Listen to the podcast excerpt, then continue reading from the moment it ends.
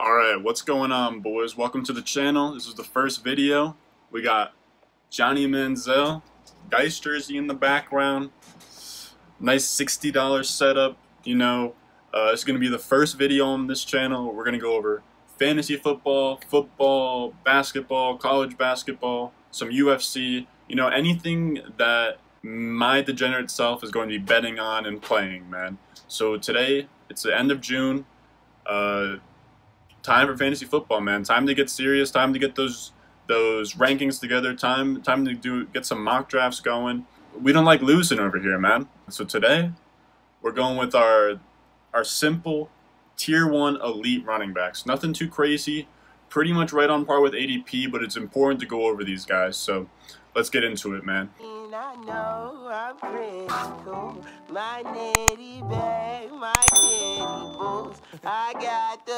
First up, we got Christian McCaffrey, bro. C-Mac. A beauty of a man. He's the bell cow of bell cows. He just signed a mega extension. Four years, I think 38 mil guaranteed, something crazy. He's a top paid running back. It's easy. If I'm if I'm in the one-on-one spot, I'm going McCaffrey and I'm not even thinking about it. He was number one in snap share, opportunity share, targets, goal line carries, and weighted opportunities last year. His player profiler page is stacked. He's also top five in carries, red zone touches, rushing yards, receiving yards, receptions, total touchdowns. He had a monster year last year. He was top three all time in yards from scrimmage last year. He had an all-time great fantasy season. Do I expect him to put up a legendary season again? No, but do I have the complete confidence that with McCaffrey in my RB1 spot that I'm going to be chilling by the time I get to the end of the second? Yeah, he's he's that guy. He's he's an Iron Man. He's never missed a game. He was the RB1 in 2019. He was the RB2 in 2018 and they just got Joe Brady and Teddy Bridgewater. That's an upgrade at quarterback. Kyle Allen, kind of a bum last year. Ron Rivera, I, I personally don't think that he's a great coach. I'm excited to see what Matt Rhule can do. But Joe Brady is that big signing that's going to change this offense. Joe Brady last year had Joe Burrow and that LSU offense buzzing. Probably the greatest college offense of all time. So you get Joe Brady in there, you get Teddy Bridgewater, and it, it, it, what it does is it, creates a crazy floor for Christian McCaffrey. At the least, he'll be a top three running back uh, if he plays all 16 games. And that's what you want in fantasy. There's no reason to overthink it. There's no reason to go for Saquon. I know I know the quads can be very enticing, especially if you're a Giants fan, but there's no need. McCaffrey is going to get catches. He caught 116 balls last year. He's that guy. He's that guy on the field and off the field. He's dating Miss Universe. There's nothing more you could ask from the guy. Guy's a straight up stud. So there's not much more to go over. Next up, we got Saquon Barkley. The man with quads I have never seen anything like it. The problem is, is that his ankles aren't as thick as his quads are. He had a high ankle sprain and derailed his 2019 season. The guy's superhuman. Usually high ankle sprains are almost a death sentence a high ankle sprain will usually get you out for like six to eight weeks. I think four to eight weeks I've heard.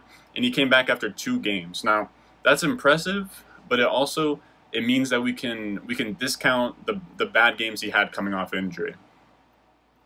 I'd call it a lost season despite him finishing RB7 in points per game. The offensive line last year was a 17th best, and that's a huge improvement from what he had in his rookie year. It was a 17th best, you got Kevin Zeitler and Will Hernandez, and then they just drafted Andrew Thomas. Andrew Thomas wasn't a big name coming out of drafts, but he was a number one ranked offensive tackle uh, by PFF. I made a little little pretty penny betting on Andrew Thomas as the first offensive tackle off the board back in April, and it paid off huge. Um, he wasn't somebody everyone was talking about, but I can tell you the guy's solid. He's not going to bust for them. He's going to be a great. I don't know if he's going to play right or left, but he's going to be great for for Saquon Barkley. Uh, for what Saquon Barkley needs, I'm not I'm not sure so much about his uh, his longevity, and I, I, am not an offensive line guy, but I can tell you that whoever they had at left tackle or right tackle last year, Andrew Thomas is an instant upgrade over him, and it can't hurt. Uh, the offensive will also improve along with the offensive line. you got Daniel Jones, Danny Dimes, man. He threw he was going crazy last year, and we we've seen the sophomore jump. You can think of Carson Wentz and Jared Goff and and Patrick Mahomes in his second year. And guys seem to take that, that leap in that second year, like Josh Allen last year. So we're to see Dan- Danny Dimes come into that second year. I don't like that they have Jason Garrett as the OC, but it's something something we can look past when you look at Saquon Barkley. The guy was a bulletproof prospect, probably the greatest running back prospect of this generation. When you look at his player profiler page, he's got he's got sky high bars everywhere, 97th percentile and above, and literally everything. If he had tested in agility, I'm sure he would have done something crazy there. Great dominator, great SPARQ score, college target share in the 94th percentile. He can catch passes, and that's why he's so safe. Is that uh, week to week he's gonna catch passes, he's gonna go off, he's gonna go crazy. He might have some of those games, you know. We've seen those Saquon games where it's a rush for two yards, rush for three yards, rush for four yards, rush for negative three, and then he just breaks off one for 75 and a touchdown. His his home run ability and his special his special gift that he has with that 4-4 speed you you gotta if you're in that two spot, there's no reason to overthink it. You grab Saquon, and you worry about the rest of your team in the next round. There's no reason to overthink it and and think uh, you got some kind of edge or go go for last year's crazy running back Derrick Henry. Saquon Barkley, he's that guy. He's going to be a top five running back, uh, and that's as simple as it is. Between these next two, it's pretty close, but I have Ezekiel Elliott as my RB three.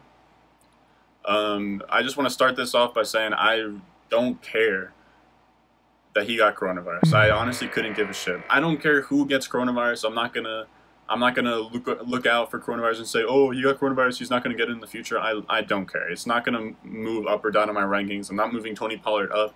I'm not moving Zeke down or up. But uh, nothing changed for me after he tested positive. I, it doesn't do anything for me, man. Um, but what we do know is that Zeke Elliott's going to eat. He's Mr. Consistent. When you look at his career over the last four years since he's been a rookie, every time that he's played over 15 games, he's gotten over 300 carries and 1,300 rushing yards, except for that one season where he was suspended. The reason why he's number three, though, is he doesn't have the same receiving profile that uh, C-Mac or Saquon has. Uh, Ezekiel Elliott's going to catch somewhere in the 50 receptions range. It's not gonna. He's not gonna be in that 75 to 100 plus like a Saquon or a um, C-Mac. Ezekiel, it's safe. His offensive line's great. You got Tyron Smith. You got uh, what's his name?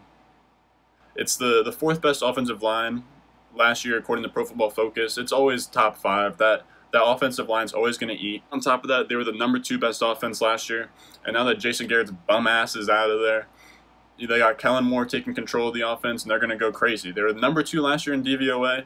That can only it, it's not. The, I'm not going to say they're going to be number one, but 100% top five to top ten. It's going to be great offense, a lot of touchdowns. They got CeeDee Lamb. It's going to be a high, high-powered offense. It's going to be up there with the Chiefs, the Buccaneers, those kinds of scorers. Got the ninth easiest schedule, plenty of scoring opportunities, and I'm not scared of Pollard. He'll get he'll get his touches here and there, and at the end of the games when they're up big. Uh, if you're scared of Tony Pollard, just grab him as a handcuff. Next up, we got Alvin Kamara. Last year was also kind of similar to Saquon Barkley, kind of a lost season in my opinion. I kind of I'll throw it out. I don't really care what he did last season, even though he did pretty well. His coach put out on um, I saw this blurb on Rotoworld. Joel Thomas confirmed that Alvin Kamara played through knee, ankle, and back injuries last season. The guy was was a walking injury report. He wasn't at 100%, and and you can see that in the game logs. I pulled up on Rotoviz. You look at the game logs when he was healthy. So in the five games before he, he sprained his ankle, he was averaging 2.6 more half PPR points. He was he was rushing for more. He was more productive, and even then, I felt like he got off to a slow start. I expect him to really pick things up in 2020, and on top of that, he's due he's due for more touchdowns. Last year, he only had six total touchdowns in 14 games. In the two years prior, prior, he had 18 touchdowns and then 13 touchdowns his rookie season.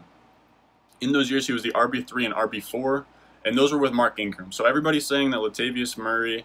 I know that some guys are targeting Latavius Murray late. That's not a bad idea, but don't look at Latavius Murray and think that Alvin Kamara can't be an RB1 in fantasy. He's going to be that guy. He did it with Mark Ingram. He can do it with Latavius Murray. There's no reason to have any kind of doubts over Alvin Kamara's workload. On top of that, they have the fifth best offensive line, Sean Payton and Drew Brees. There's no reason to really doubt Alvin Kamara's ability at all. So don't overthink it. Don't go for guys like Derrick Henry. Alvin Kamara, I know he had a slow year last year, but he was the RB8 in points per game. he has the potential to be the RB one in fantasy. He's he's a guy who could win leagues at the around that 104 spot, just like McCaffrey did last year. That's the end of the tier the tier one running backs. Next video, we're gonna go over the tier two running backs, which is going to be a little bit more in depth, where I go over who I'm high on and who I'm low on. This this video is pretty chalk, but it's a it's a must make video for the start of the fantasy season. Follow me at Ron Stewart underscore on Twitter and subscribe down below on this channel for more for more cool YouTube videos, sports videos. I don't know. I'm gonna we'll we'll, we'll see how this channel goes out and um, we'll see how it plays out and uh, we'll go from there. Maybe some vlogs, maybe some some uh, maybe some live reactions when I'm betting on games. I don't know, man. So we're just gonna feel it out. And if you got any suggestions, leave some comments below. Uh, I'll see you in the next video, man.